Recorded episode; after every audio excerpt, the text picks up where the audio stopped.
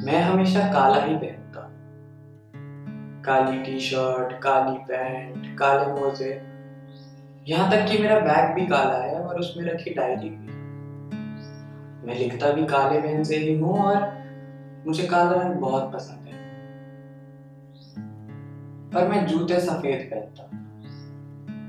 अब तुम पूछो ना पूछो, मैं बता ही देता हूँ कि क्यों। क्योंकि उन पे जमी धूल मुझे ये बताती है कि ज़िंदगी में भाग दौड़ कितनी है। और जब भी कुछ खास होता है मेरे साथ मेरी ज़िंदगी में तो मैं एक काला बोल्ड मार्कर लेता हूँ और उस जूते पे उस दिन की तारीख और एक शब्द में कि उस दिन क्या हुआ वो लिख देता यादाश्त कमज़ोर नहीं मेरी। खैर, तुम कुछ भी सोचो। पर एक दिन उसने कहा कि तुम पे जूते भी काले ही जचेंगे और जिस दिन से मैंने वो जूते पहनना शुरू किया, वो दिन अब आते ही नहीं।